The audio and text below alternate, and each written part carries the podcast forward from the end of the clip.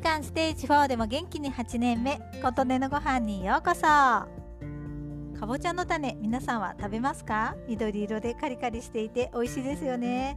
私はかぼちゃの種好きで以前は買って食べていたりもしましたが輸入されたものしか見つからないので最近は買わなくなっていました。かぼちゃの種ってそれ用のかぼちゃの種なんだろうなと思っていましたが普段食べているかぼちゃの種も食べられるということを最近知りこれはもう食べてみたいでしょう。ということで早速かぼちゃを買ってきました。今のかぼちゃは美味しいですしね。種を洗って干します。1週間干すと良いらしいですが4日目でもう待ちきれず殻むきし始めちゃいました。今夏真っ盛りなので4日目でもカラカラになってました。キッチンバサミで先端を切ってハサミの持ち手の付け根のところに挟んでくるみ割りの要領でバキッとやって手で剥いていきましたこれだと中にある種も2つに割れてしまい綺麗な粒にはなりませんが自分で食べるようなので見た目はいいかということで取り出す作業を進めます。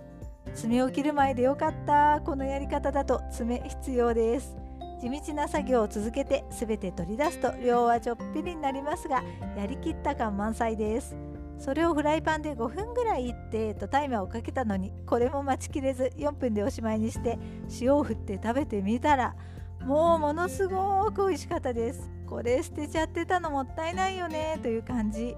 でも労力は半端ないです。一度はやって食べてみてほしい美味しさではあります。